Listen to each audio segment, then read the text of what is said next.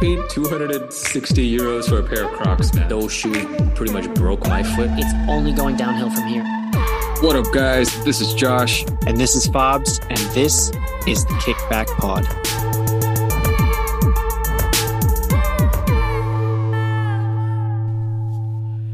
And we are back, the Kickback Pod, once again. Another big episode, episode 60, with me and my man Fabs, as usual. Uh, definitely excited about this episode, guys. Uh, we have one of our favorite sports returning in a couple of weeks' time. The NBA is finally back. I'm sure you guys have been keeping up with the NBA off season. Uh, well, maybe we should maybe you know talk about Dame Lillard maybe later Oof. in the pod. Yeah, but um, definitely. The, the NBA season has definitely inspired the topic of this episode. We'll be getting into some basketball sneaker talk, guys, later on in the episode. And uh, uh, we're going to talk about a brand that we feel is being, you know, kind of being left in the dark a little bit by uh, sneakerheads right now, and that is Adidas. Uh, so we'll be getting into that later in the in the episode. But before we do all of that, man, my man Fabs, how you doing, bro? How you been? Man, same answer as always. Talking to you, be recording for the pod. I'm feeling good. I'm feeling, yeah, surprisingly uh, awake at this time of night. Um, usually my eyes are kind of fluttering shut by now. Um, obviously, you guys, listeners, will be hearing this at different times of the day and the evening. But we are in Berlin right now recording on the evening of the German reunification anniversary, October 3rd and uh, yeah, I'm I haven't been sleeping that well because obviously uh, my son is still a baby and not the best sleeper. But yeah, man, I'm feeling good. I just there's one thing that I need to get off my chest, and I feel like I made a big mistake um, recently. I just signed up for the Berlin Half Marathon, and I have never ran more than f- actually okay. I ran ten kilometers once, and that was like an accident, and that was at the height of like 2020 covid like everybody would like everybody and their mom was a runner you know at that time because you couldn't really do anything else. So i i i am someone who i jog maybe once every two to three weeks and now i decided to sign up for the half marathon. So i'm in the midst of coming up with a workout routine like a training plan uh, definitely some sort of nutrition plan because i am uh, like at least you know 30 kilos, not 30 kilos overweight, but I definitely, I think if I need to, if I want to finish these 21 or 22 kilometers or whatever it is, I definitely need to shed some lbs. Um, so yeah, that's where I'm at right now. I don't know, like, uh, have you ever run anything or like, are you, or you don't really run, do you? Uh, well, I, I've been using this app and the app is actually called, uh, Couch to 5k. I don't know if you've heard uh-huh. of this app. It's for people who just don't run at all and want to try to start running. Um, and I got up un- uh, until like week four where I was able to run without stopping for like 20 minutes, which for me was a lot, man. that was a lot. Like I know it's not sounding like a lot, but 20 minutes for me is a lot. Like my cardio is is not that great.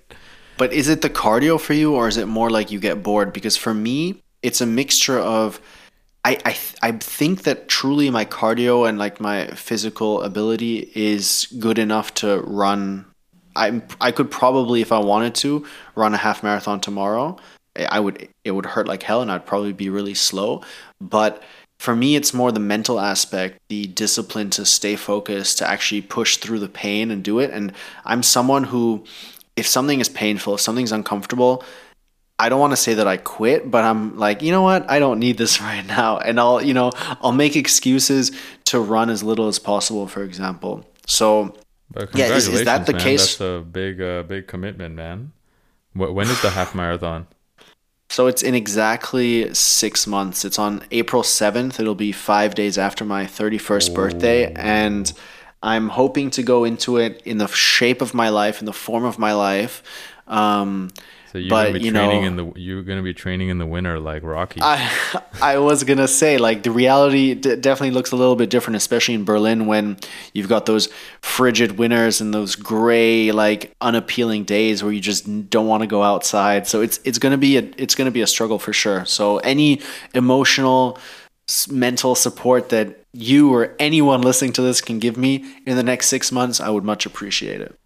No, that that's that's dope, man. Uh, I actually know quite a few people who, uh, you know, let's say they haven't been going to the gym for a while, or they've just kind of lost their fitness routine.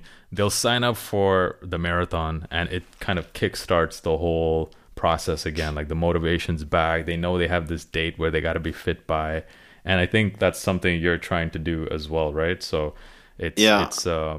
I, I think it's good, man. I think it's one way to jumpstart a workout routine, you know? I mean, definitely. I signed up for the. I so I officially signed up and paid the entrance fee, which was quite expensive, actually, ninety euros, right, for the, to run twenty two kilometers.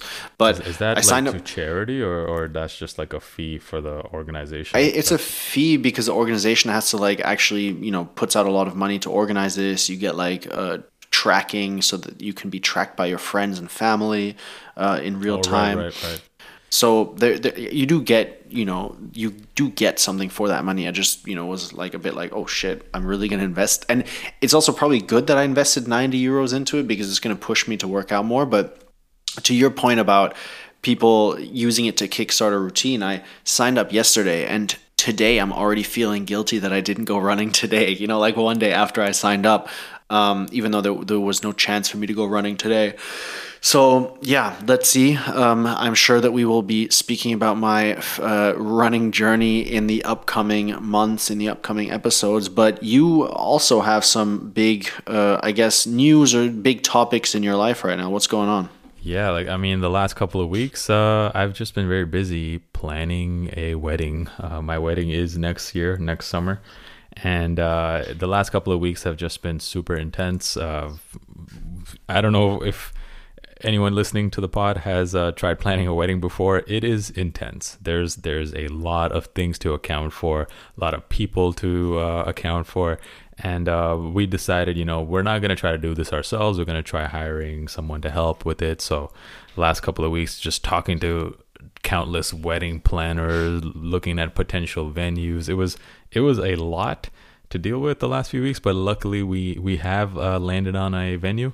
So uh, that so Nice. one of the most stressful parts of the process is over now. So hopefully the next few months will be a little bit more relaxing. But yeah, uh, planning a wedding is is crazy business, man. But Um, so- imagine imagine you didn't have a wedding planner because it's already so much that you have to do and the wedding planner is taking care of all the final fine details, right? But you still have to make all of these decisions. So Yeah, but I don't mind just you know making the decision. The the wedding planner sent us a list, like a Google spreadsheet of all of the things that need to happen for the wedding, like things that need to be ordered, of you know f- photographer, like videographer, like all these things, and it was like a, it had like s- almost seventy line items on that spreadsheet, and and and I was just like yeah man like you handle this. I'm gonna pay you to handle this.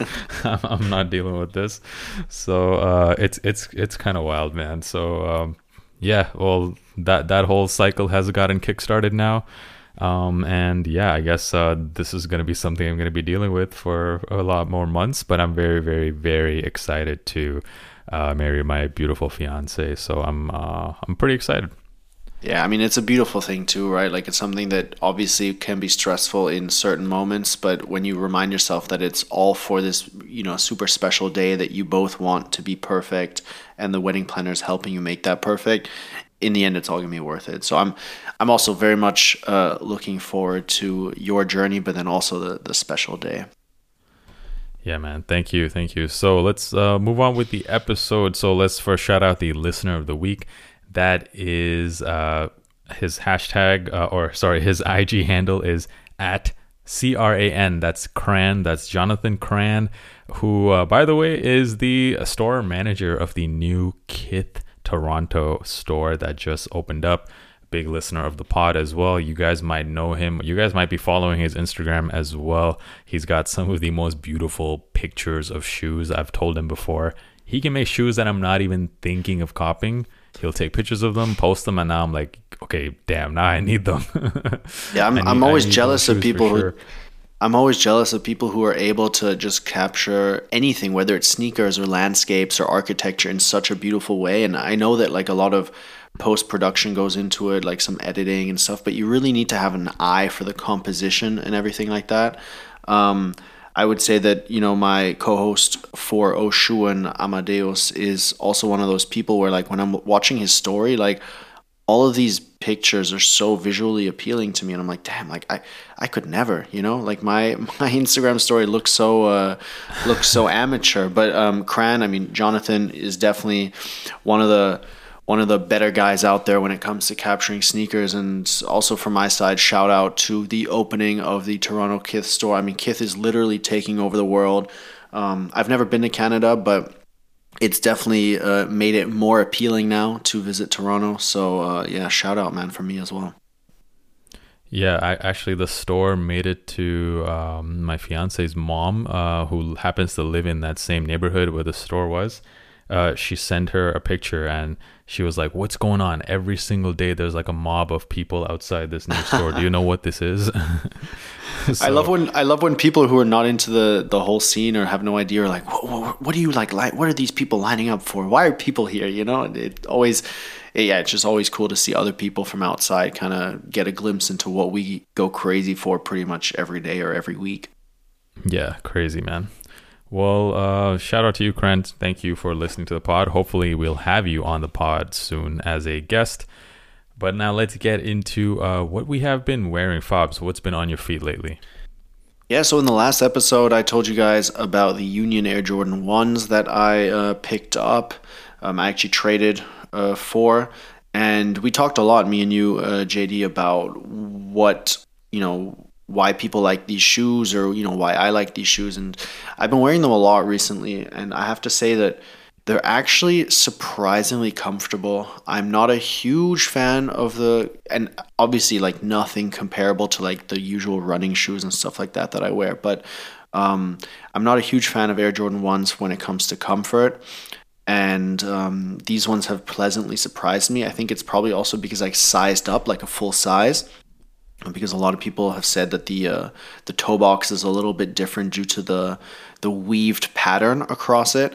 And i have to say that the leather is i mean it's not like a full grain like amazing you know luxury level quality leather but when you compare it to other air jordan 1s especially general releases um, it's quite soft and I hate to use this term because it's become a meme in in the scene, but it, it is quite buttery and it feels quite nice on foot. So I've been wearing those surprisingly a lot and been pairing them with uh, you know some flowy Issey Miyake Homme Plissé pants. Um, so very very happy with that pickup for sure in retrospect. Oh, I, I didn't know the thing about the sizing. You got to go up a whole size in these. That's interesting. Um, I don't know if you have to, but I did um, because I heard from some other people that like you had to get used to like the just the toe box felt different, and um, so I figured I would go up a whole size. And uh, so far, super comfortable, more comfortable than the Shadow ones that I have, and I have those in a size smaller. They still fit, but yeah. So maybe I mean, I don't know if it was the sizing up that did it, but uh, definitely a surprisingly comfortable shoe. What about you? What have you been wearing?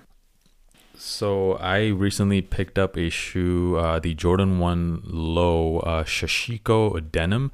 This was part of the uh, Sneakers Day releases, and uh, it was a shoe that, to be honest, I, I bought it simply because I'm like I'm just gonna review it on the channel and peace out, return it, which is which is what I do with a lot of sneakers, kind of just you know to make content. And this was a sneaker that I'm like, wait, like this is actually a really really dope shoe. Um, I love the the the the stitching kind of fraying on the shoe. It looks really raw, kind of unfinished. I also love that whole concept of sashiko, um, that Japanese embroidery.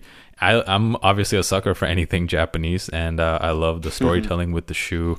The midsole is maybe a bit too yellow, but I think when you're looking at the shoe from afar, it doesn't look bad at all. And I, I love the colorway as well. I think um, I, I actually prefer this pair more than pretty much any other denim Jordan we've seen. I even like it more than let's say the Levi's fours even. Uh, it's it's it's a great shoe. It's uh, so, so I decided to keep mine because um, I'm just like I didn't I didn't want to let it go. Very comfy as well. Um, yeah, that's that's mainly been what I've been. I've just been beating that one to death pretty much. Just been wearing it pretty much every other day. Uh, so yeah, that's what's been on my feet those are going to look real good worn as well. And uh, I have to say that when I saw them, they might not be a shoe that I would pay for and buy my for myself, but I love seeing them on other people. And you know, when we hung out the other week, you, I think you were wearing them uh, when we were watching uh, Bundesliga. Yes, right? yes, we were when we were. Uh, yeah, we were watching Premier League. Oh no, Bundesliga. Yeah, and actually, I, speaking I, of which, did you? Um, uh, I signed up today to get uh, uh, Euro 2024 tickets. Today, no, I haven't today signed up yet. Today was officially opening day where you could apply to get tickets. It's it's for anyone listening to the pod. Uh, you don't have to rush to your computer right now and get it because the it, it's open until October 27th. So uh, Germany will be hosting Euro 2024. So uh, there's quite a few matches in Berlin, including the final. Mm-hmm. So um, yeah, yeah I'm gonna I'm going to apply to a bunch of Berlin uh, games, but then a, a, bunch of friends and, and I have also decided that we're going to pick like certain cities and have like a. So one of my friends is from Cologne, for example. So we would pick Cologne or Dusseldorf or something near there and use that as like a base. So we could stay at his parents' place or whatever, his friend's place, and then go to see like two or three games there over a week. Um, and all of us, we're all going to sign up for four or five tickets each and then the chances are higher that one of us will you know win the chance to buy the tickets and then we can all go. So it's basically a an easier way to to guarantee yourself a game because uh, definitely want to check out the euros when they're in my own country. So yeah definitely a big day but i haven't signed up yet. I will probably do so in the next few days. Anyway uh, that being said, let's get to the latest pickups. I know that you have a few, so let's hear what did you pick up in the last few weeks? Well, uh, unfortunately, all the nice weather uh, in Berlin is now over, so we're now moving into six months of rain.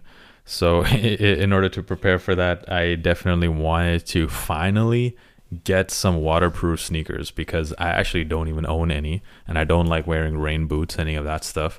So I ended up buying myself this week the Salomon XT6 Gore-Tex. Not only because it is a waterproof sneaker, it's Gore-Tex covered, also because I just really love this colorway. It's the black and gray colorway which came out last year. I missed out on them last year and now it seemed like they've restocked everywhere including the Salomon website. Also quite a few other colorways of the Gore-Tex XT6s have come out. So uh, I definitely didn't want to miss out again. So I went ahead and uh, bought one in my size and that's probably going to be my go-to sneaker for the rest of the year at least here in Berlin. So yeah, that was probably my favorite pickup. I also got the uh, recently released SB Dunk uh, Albino and Preto. Uh, shout out to Civilist for the raffle win on that one. I don't know if you've seen these dunks already, but they are very much inspired by the sport of jiu-jitsu. And uh, actually, I talked about this in my review. Uh, when I looked at the promotional video that Nike SB Skateboarding put on YouTube for this shoe, all of the comments were people complaining about why is Nike collabing with jujitsu? Like, what does jujitsu have to do with skateboarding? And personally, I just didn't understand this argument at all because you can literally say that about any SB dunk. Like, what does SB dunks have to do with ice cream? Like, why do we have Ben and Jerry dunks? What does SB dunks have to do with Powerpuff Girls? what does SB dunks have to do with like infinite, infinite collabs in the past. You know, like I mean, I, I don't get that argument. I don't know why people were so pissed off about the jujitsu dunks. But uh, do you, you you have any thoughts on that? I mean, Nike SB in general has been all about just being silly and taking inspiration from everywhere, and that's kind of a reflection of skateboarding culture, right? Like skateboarders generally are very anti-establishment. They do whatever they want. They, you know, um, cultural, n- not appropriate, but like yeah, they appropriate different cultures and make it their own. That's where like all the logo flips and the luxury logo flips came from back in the day. So I think it is weird, like you said, that people would be like, "Oh, what does jujitsu have to do with SB dunks or SB or whatever?" Um, I think really it's whatever SB Nike SB wants to do with it, and if it's a good execution and has a cool backstory, then you know why why can't that be a part of the lineup? In my opinion. Yeah, I, I agree. the The dunks were very well executed. I love the storytelling of the different colored jujitsu belts that uh, went underneath the canvas upper. So the more the more you skate those shoes, the more the canvas rips away, and you see those colors underneath. So kind of like you yourself are earning your stripes, uh, similar to how you would in jujitsu. I thought that was pretty cool storytelling. Um, and uh, yeah, so that was my second pair. And the last pair that I picked up was the J Balvin Jordan 3. These I actually paid resale for because they were impossible to get. And uh, yeah, big time um, fan of J Balvin himself. The shoes are pretty great as well. Uh, I wouldn't say like they're my favorite sneakers ever because uh, from some angles they kind of look like a grade school shoe. The the, the way the colors are done, uh, but I do think it's his best sneaker that he's dropped out of uh, the ones and the twos easily. And uh, I, a lot of people calling it their sneaker of the year. Uh, I still think the SB Jordan 4 would beat that one by, you know, by quite a bit. Um, but it's a great, it's a great shoe. I, I think it looks pretty good. Um, the the I love the coconut color or the sail color on the upper instead of white there. And I just thought the execution of being the colors being inspired by the Medellin uh, sunsets very nicely executed on the back of the shoe. Uh, I know actually that um, you managed to cop a pair, but not for yourself, right? yeah, good segue. I actually really, really wanted a pair for myself uh, and also for Lenny. Um, I ended up getting a pair from Nike sneakers for Lenny in uh, his size, kind of like uh, he needs to grow into them, but he can probably wear them in a month or two, which will be really dope um, like wear them properly and be able to walk in them properly. Um, but I I missed out. I, I signed up for a lot of raffles. I tried to get them through Nike sneakers in my size, and like you said, it was actually really really difficult. And I have to echo everything you said. I think these are his best shoes so far. They're super nice. Um, I love the inspiration of the sunset. I love that they didn't go overboard with the colors of the sunset. It was just kind of the details and the accents where they put these colors. Um, otherwise, it might have been a bit too much and too extra. And I think his uh, what was it? The his twos were a little bit too extra with like the light up. You know, like they had like some weird light up, or was it the ones? I don't remember. But anyway, um, yeah, the, the twos like, had the clouds at the back and the glow in the dark uh, uh, outsole as well. Yeah, I mean, yeah, whatever. You know, like it, it's a bit gimmicky, it's a bit much, and I thought the threes were very, very tastefully done. So actually, very happy with that pickup, even if it wasn't in my own size. Um, you know, might have to like shrink my feet or something so I can wear them. Uh, um, and then I also had a couple of other pickups uh, over the past few weeks. I had I got the Highsnobiety Bapesta in that like nice like natural tan leather colorway. Um, I actually only got these because I got them on discount through a uh, friend that works there. So uh, shout out at this point to the plug. You know who you are um, because you know 300 euros would have been a little bit too much for me to spend on those, but I, I got a good deal, um, and I'm quite they happy. Pretty fire, them. man. The Highsnobiety logo at the back there looks sick. Yeah, exactly. So, and obviously, you know, gotta shout out my my ex uh, employer, and you know, when they do cool stuff, I gotta support where I can. Um, so I got those, and then I also got the a Cold Wall Nike TNs in um, the triple black colorway, which I anyone who has listened to this podcast or has listened to Oshuan or just in general has talked to me about sneakers knows I actually do not like triple black shoes. Yeah, I was just I, gonna say I'm very surprised that you went for the triple black instead of the white. well, actually, I wanted I wanted all three colorways, right? But blue one, the blue one was sold out so quickly.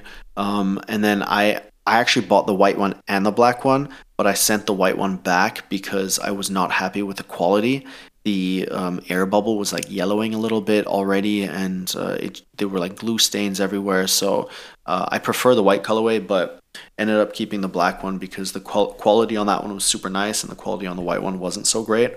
Um, I have to say the leather on these is amazing, so comfortable. I don't I don't find TNs particularly comfortable depending on what material they're made out of, but these ones with the full grain leather upper oof, man. I mean, these these fit like a glove. Super, super nice.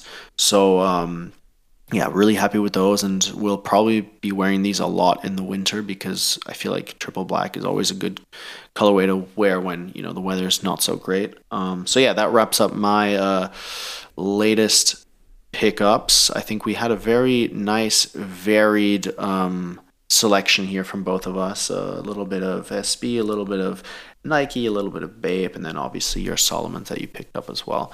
Um, let's move on to the big topic of the day. As uh, Josh teased earlier in the episode, we are talking about Adidas basketball today.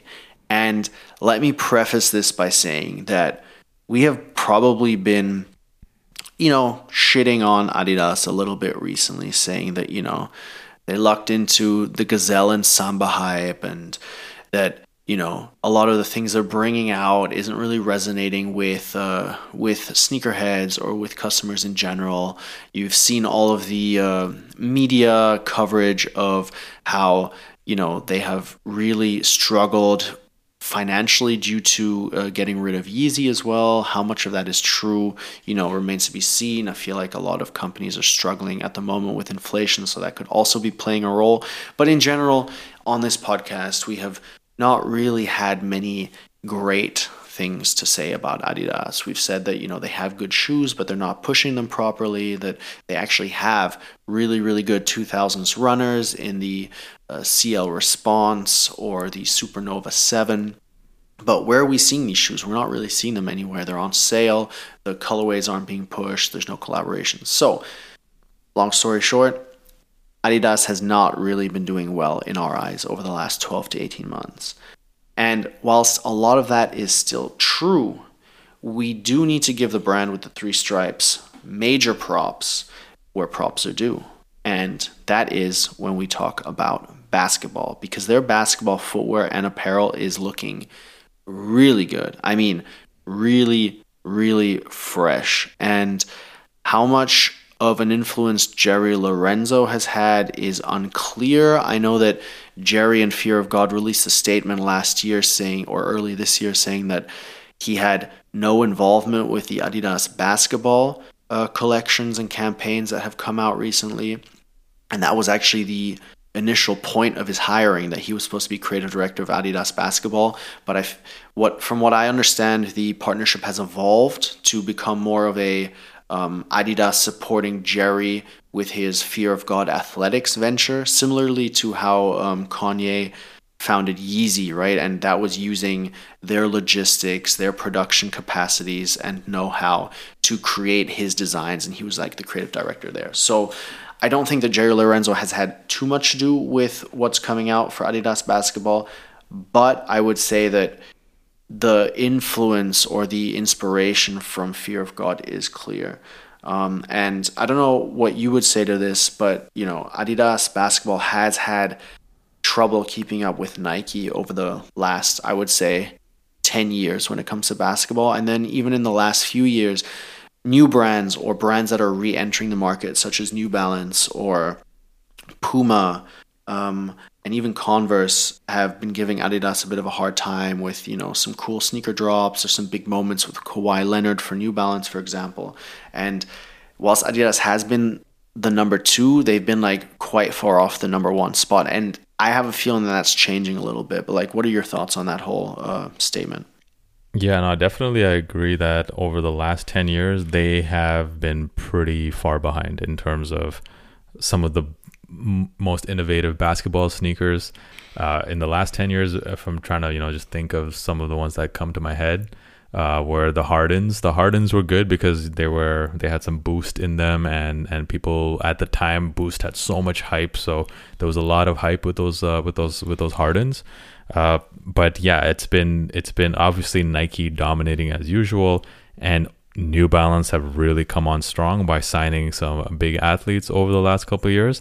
I feel like it it, it kind of sucks with Adidas too because the one athlete that they put a lot of faith into to really revive Adidas basketball basically blew out his knee, right? Like with Derrick Rose. Like you remember, oh, like yeah. Derrick like they had put so much faith. They had, they had signed him to like a. I think he's still getting paid off that contract. Actually, like they signed him to some ridiculous contract.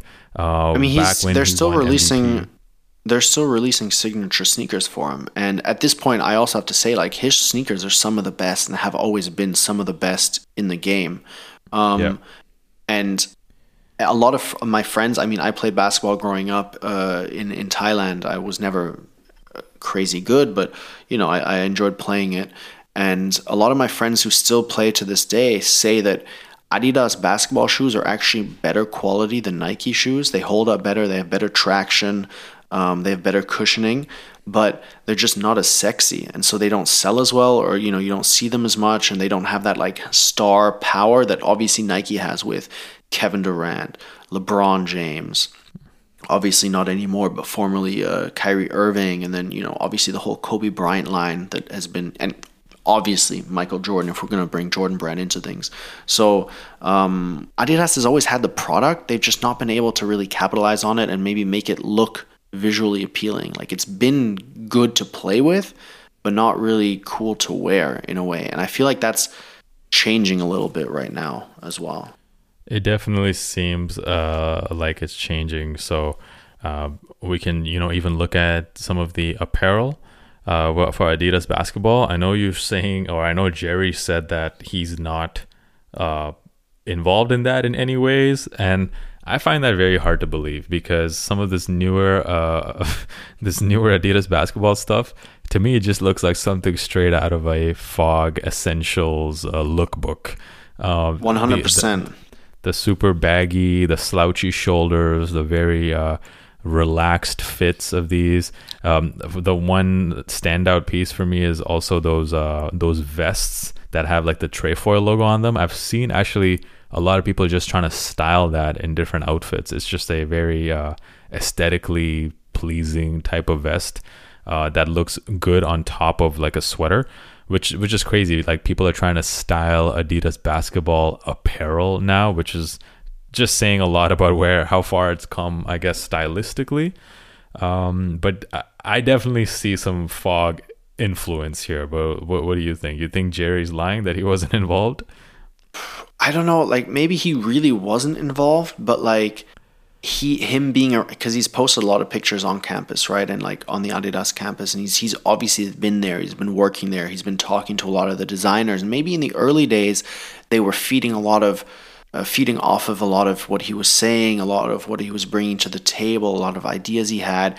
And I mean, why not take Fear of God as inspiration, right? I mean, it's a great brand. It's not accessible when it comes to price, but what Adidas is doing is really smart. They're creating pieces that remind you of Fear of God mainline or Fear of God athletics because I feel like Fear of God athletics is going to have similar pricing to mainline Fear of God, right? That's why it's called Fear of God athletics.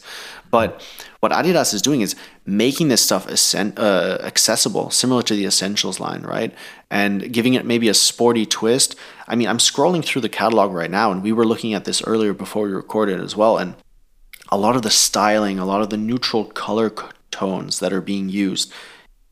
If you took away the Adidas logo and you put these on the Fear of God uh, Instagram, I don't think many people would realize that it's not actually officially Fear of God um, which is cool because I'm seeing prices here like 80 euros for a sweater or um, you know 100 euros for a hoodie, and you know it's not nothing, but it's pretty much nothing compared to the thousand euro prices that Fear of God charges. So I can see some definite inspiration from Fear of God and Jerry Lorenzo. Whether he really instructed Adidas to do this is I mean, is unclear. Nobody knows from the outside. If he says he didn't, you know, we have to take his word and believe him. But uh, there's some definite fear of God aesthetics going on with the apparel. And yeah, I mean, one thing's for certain, the Adidas basketball apparel is it's way better than the Nike basketball apparel right now. There's yeah. a lot of yeah, like this is something that I, I could just want to wear this casually. Uh, a lot of this stuff looks great. And uh, yeah, so uh, just from the apparel point of view, I feel like they've come a long way. But now let's get into the sneakers though, because oh man, yeah, that's where really in the last uh, couple of years, uh, Adidas has really taken off. I feel like um, that's where we're seeing a lot of the innovation in basketball sneakers, uh, which you don't really see anymore, especially when it comes to design. Uh, starting off with the crazy Infinity which uh, you guys know. It's pretty much just a updated, more modernized version of Kobe signature sneaker. Uh, were they called the Kobe ones, or was there a different name for it? Back in the day, they were called the Kobe ones, but then uh, obviously when Kobe moved to Nike, Adidas were not allowed to use the Kobe name anymore. Um, because oh, they were of, called the uh, crazy ones. Yeah, exactly. So they changed them to the crazy ones, and now the crazy infinity, as you said, is kind of a re-up of that original signature line. And what I was saying, uh, I, I, don't know if it was uh, here, but it was definitely on the Oshuan podcast a couple episodes ago. I was saying that this is literally how the shoe should have looked back when they designed it.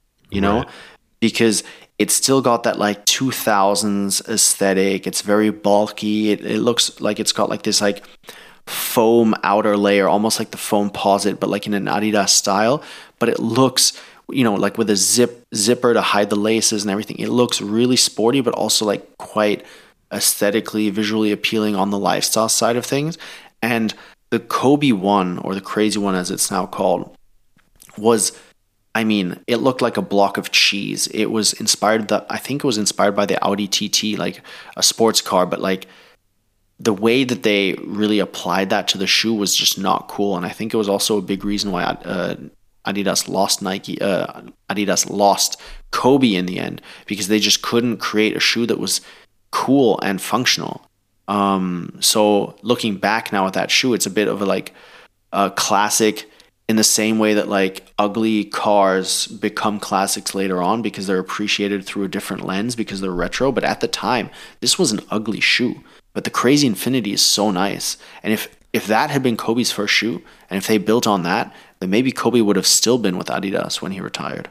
Yeah, t- totally, man. Like the crazy, uh, the crazy one and two were so bad that Kobe literally lost millions of dollars of his own money to get out of his deal. He actually paid Adidas to get out of that deal. So that's that, that's how bad those sneakers were. Uh, but uh, according to Kobe, looking back at it, a lot of people would argue that they were classics. But another thing I wanted to quickly add about the Crazy Infinity is um, I've noticed at least um, because I dropped a video on that shoe, the sneaker seems to be appealing to a younger audience as well for a totally different reason. A lot of people are calling it an opium shoe.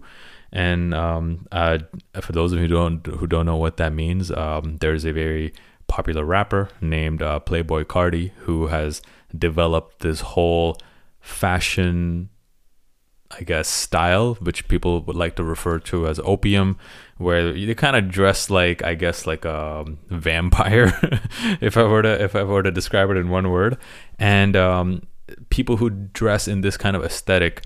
Um, gravitate towards shoes like the crazy infinity and uh, i've had people comment on my video saying wow this is the most opium looking sneaker i've ever seen um, so it's kind of like crazy that this sneaker inadvertently has appealed to a whole different demographic of a younger audience for a totally different reason uh, which i thought was pretty funny as well yeah, I think that's a good point as well. That like it's like I, like we were both saying, it speaks to an audience outside of performance basketball.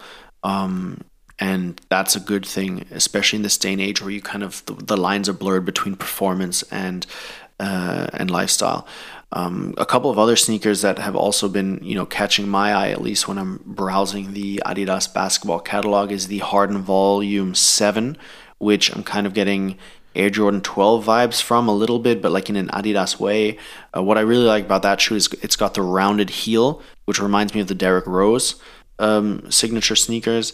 And then the Trae Young 3, I think, is also a super cool shoe. It's got this like um, the the midsole and kind of the, the upper is modeled after those really popular new age Adiletten, the the slides, the 2023 slides that came out, where um, it's got that like almost geographic mapped out aesthetic if that makes sense. I mean, if you take a look at it, if you if you Google the Trae Young three, you'll know what I mean.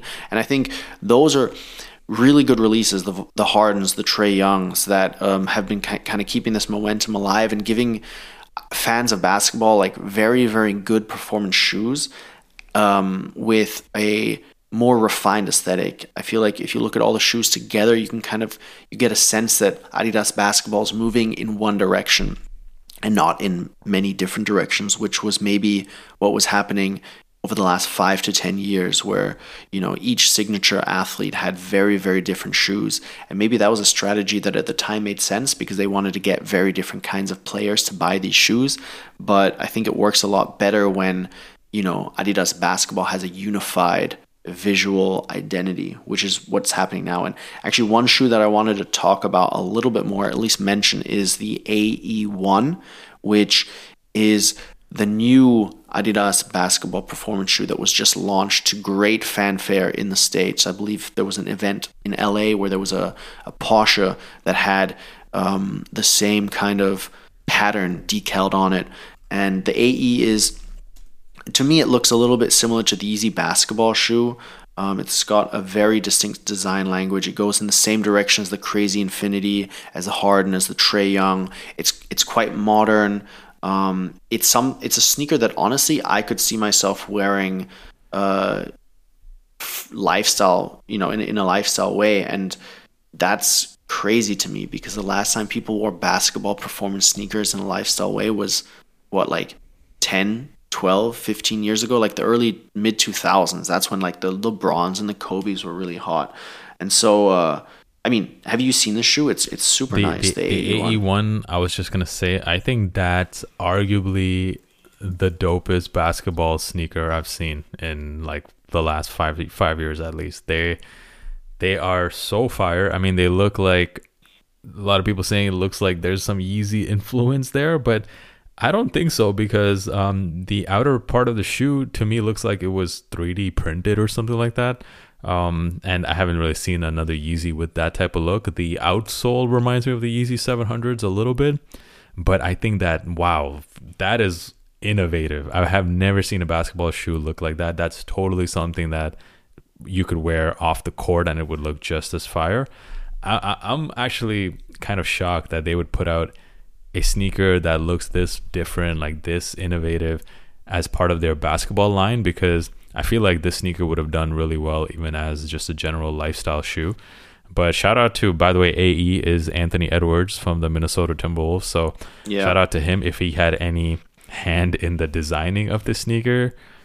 I think he's probably got the best signature sneaker, at least looks wise, in the NBA right now man i mean it looks so futuristic. It looks fast. It looks powerful. It looks like you could like it looks like i could put these on and dunk you know? Or like if you saw me wearing these on the street you'd be like yeah this guy can dunk even though i most definitely cannot.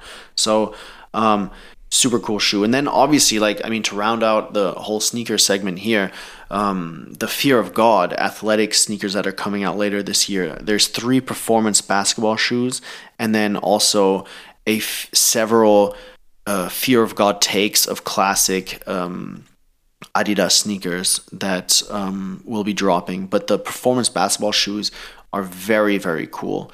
They also, like the Crazy Infinity, like the AE, blend the lines between lifestyle and performance. And especially the way that Fear of God and Jerry Lorenzo have styled these on the models, they don't look necessarily like you could hoop in them or should hoop in them because of the way that the models are wearing like draped clothing and and by the way side note like I, I think I'm gonna go broke buying Fear of God athletic stuff because that stuff looks so nice. It looks so cozy.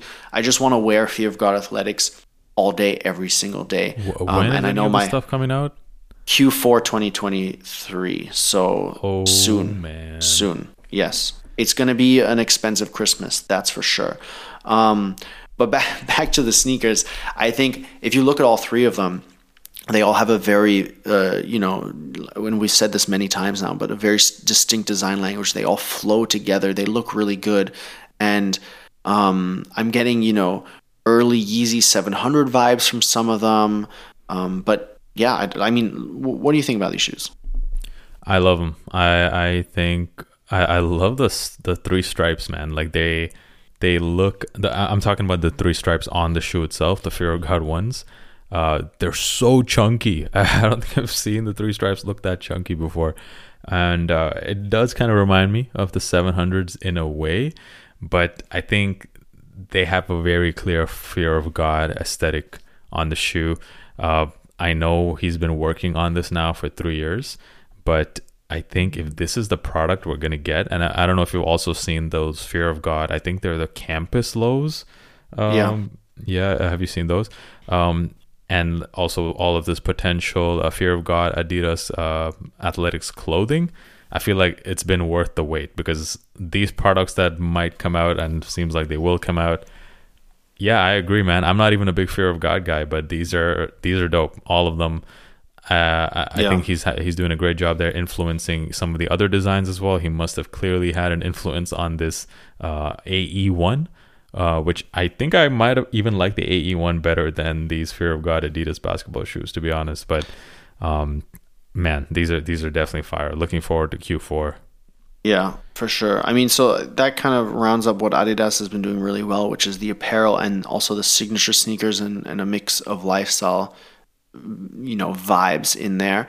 But what has also kind of helped Adidas's case, at least on the basketball side, is, in my opinion, that Nike has been a bit out of order. You know, obviously, as we said earlier, Nike has had a huge head start over the last 10 years um, over Adidas and over any other brand.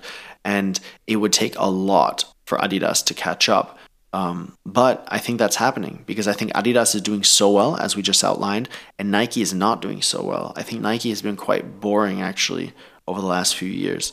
I think outside of the Kobe and the LeBron lines, most signature sneakers look, Look so similar they they look the same and i've been saying this over and over they they look like the old Kyrie's like this mid-top sneaker with a swoosh and and even within that they all look the same but there doesn't really seem to be a coherent look and feel to um, Nike basketball strategy.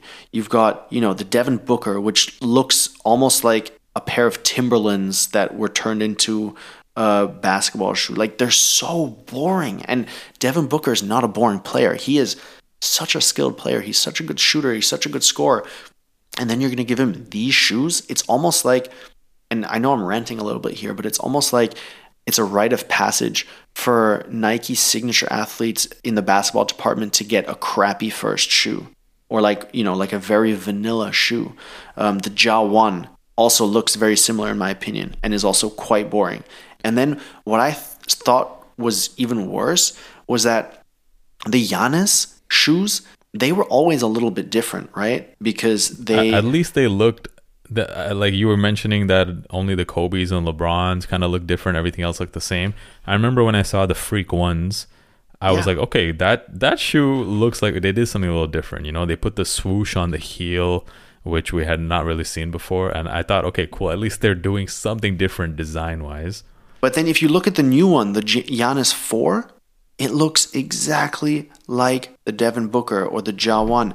And the LeBrons, the new ones, are actually super dope. I like them. But even those are looking like a mid top shoe. Like if you squint, they look very similar to the Kyries. They look very similar to the Devin Bookers. They're not as like the like the golden age of LeBrons was like the uh, I don't know what was it like the 14 15 to 18 eights where they, also. they the, the eights the, they were just they were different and now it's all just homogenized and you know I mean it seems to be a clear strategy that Nike has but in my personal opinion it's not paying off they're not good shoes and I again, in my opinion, they're not good shoes. Um, and I don't see this really working long term, especially when other brands like Adidas are really bringing out fire and catching up. So I would, if I was Nike basketball, I would be a little bit worried, especially because if you look at Jordan brand, I mean, who do you know has ever bought one of the new Jordan performance uh, shoes?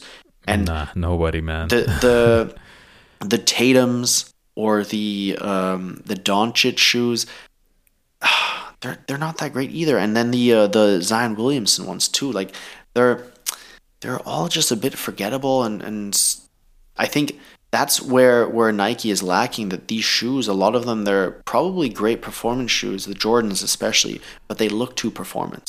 Whilst Yeah. when you look at the Adidas shoes that are coming out now, you could wear a lot of these uh, as lifestyle shoes too, even though they are geared to high performance athletes.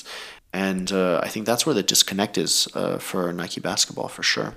I, I think with Nike basketball too, fans have definitely voiced their opinions about the way they've been handling certain athletes, which uh, has led to some kind of divide, definitely with uh, fans of the brand. uh, with the way they've handled the whole uh, Kyrie situation.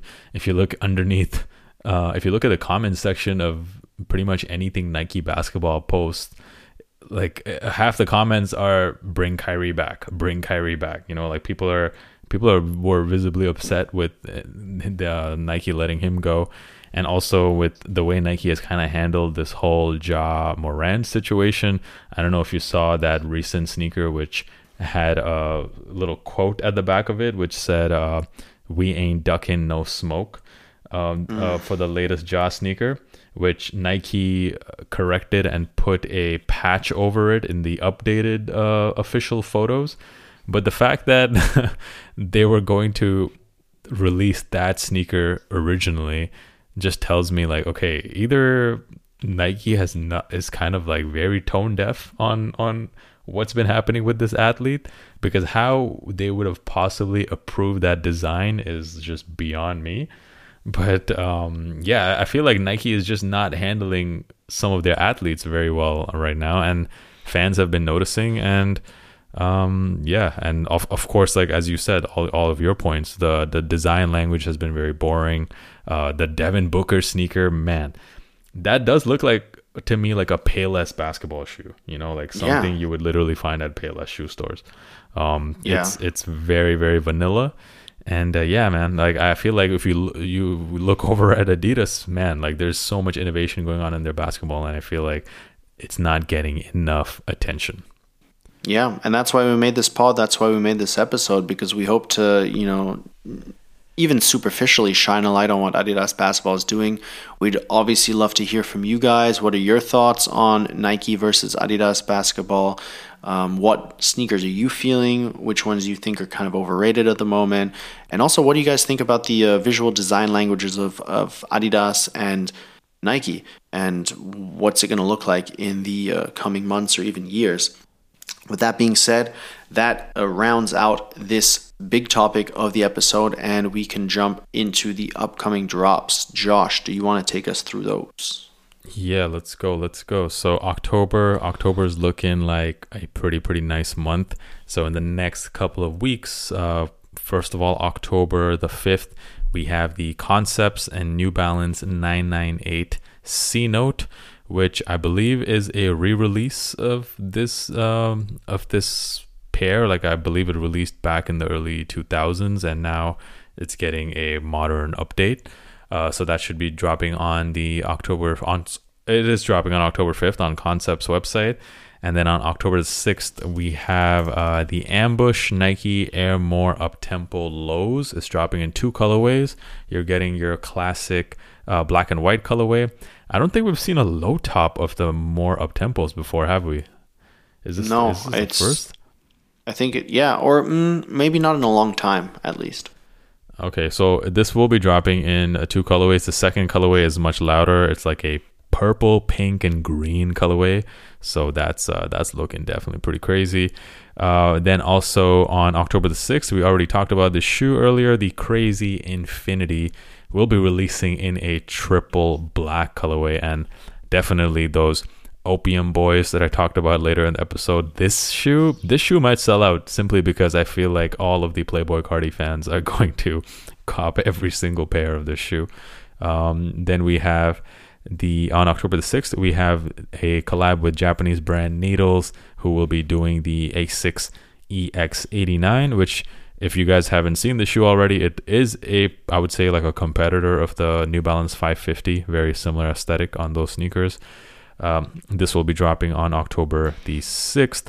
Uh, also, October the 6th, we have the Imabari and ASICS Gel NYC, and this one is this one is pretty special because um, the Gel NYCs, I've said it before, you can make an argument that it is the best new sneaker to drop this year. And uh, this pair right here is very different looking. Is that patent leather I see on there? That's that's that's pretty nice.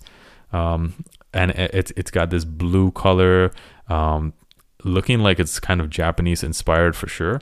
Uh, but yeah, this this one, the Gel NYC collab with Imabari, dropping on the uh, on October sixth.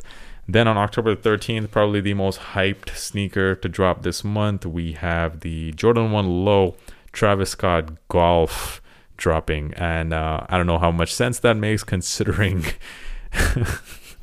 considering we are in the middle of October, man, it is definitely not golf season, at least not in the northern hemisphere. Um, where I believe 85% of the world's population lives. So, yeah, it doesn't it doesn't make much sense to um, release it right now. And then we got uh, finally on October the 18th, we have the Stone Island New Balance 991 V2, which I believe you are very excited about getting these because, like I've said before, I don't know a bigger Stone Island fan than yourself, and you love New Balance as well. So, this shoe, let me guess, you have circled this date. Oh, for sure, man. These are real bad man shoes. Real bad man. I love the the mesh, the black, the just the overall shape, the Stone Island branding. So I'm very much looking forward to these, and uh, we'll let you guys know in uh, one of the upcoming episodes whether I was able to cop a pair or not. Yeah, definitely. I'm hoping to get a pair as well. Did you see the retail price though, man? The retail price on these is Oof, pretty yeah. up there. Like I believe 270 euros retail. Yeah, that's new. That's New Balance right there with uh, you know high quality materials, high quality production, but unfortunately, very very high quality prices too. yeah, what do you even think about uh, the fact that we're getting a 991 V2? Seems like it's it's kind of crazy that we're getting a V2 of this shoe. What like 30 years after it got made? Mm, I don't. I think the 991. I don't have it in my head. I don't know if it's 30 years old, but it is interesting that they've decided to do a V2. Maybe they're gonna bring out more second generation versions of all of their classics. I would definitely enjoy that because you know we know how popular the 990 has been across all versions. So um, it would make sense for New Balance to try that with at least some other sneakers, and I guess the 991 is the first one to get that treatment. Yeah, there's yeah. also supposed to be a. Um, also, by the way, the 991 released in 2001, so it's actually been 20 years since the original. Um, but yeah, uh, there's also supposed to be a gray colorway dropping of the 991 V2 later this month. I don't have the date exactly. But yeah, that pretty much rounds out all of the upcoming drops. Um, definitely, I would say I'm looking forward to the Stone Islands the most. And thank you guys once again for listening to another episode of the Kickback Pod. Had a great time as always talking sneakers with you, Fabs. Uh, until next time, guys. Peace. Peace, guys. Thanks for listening.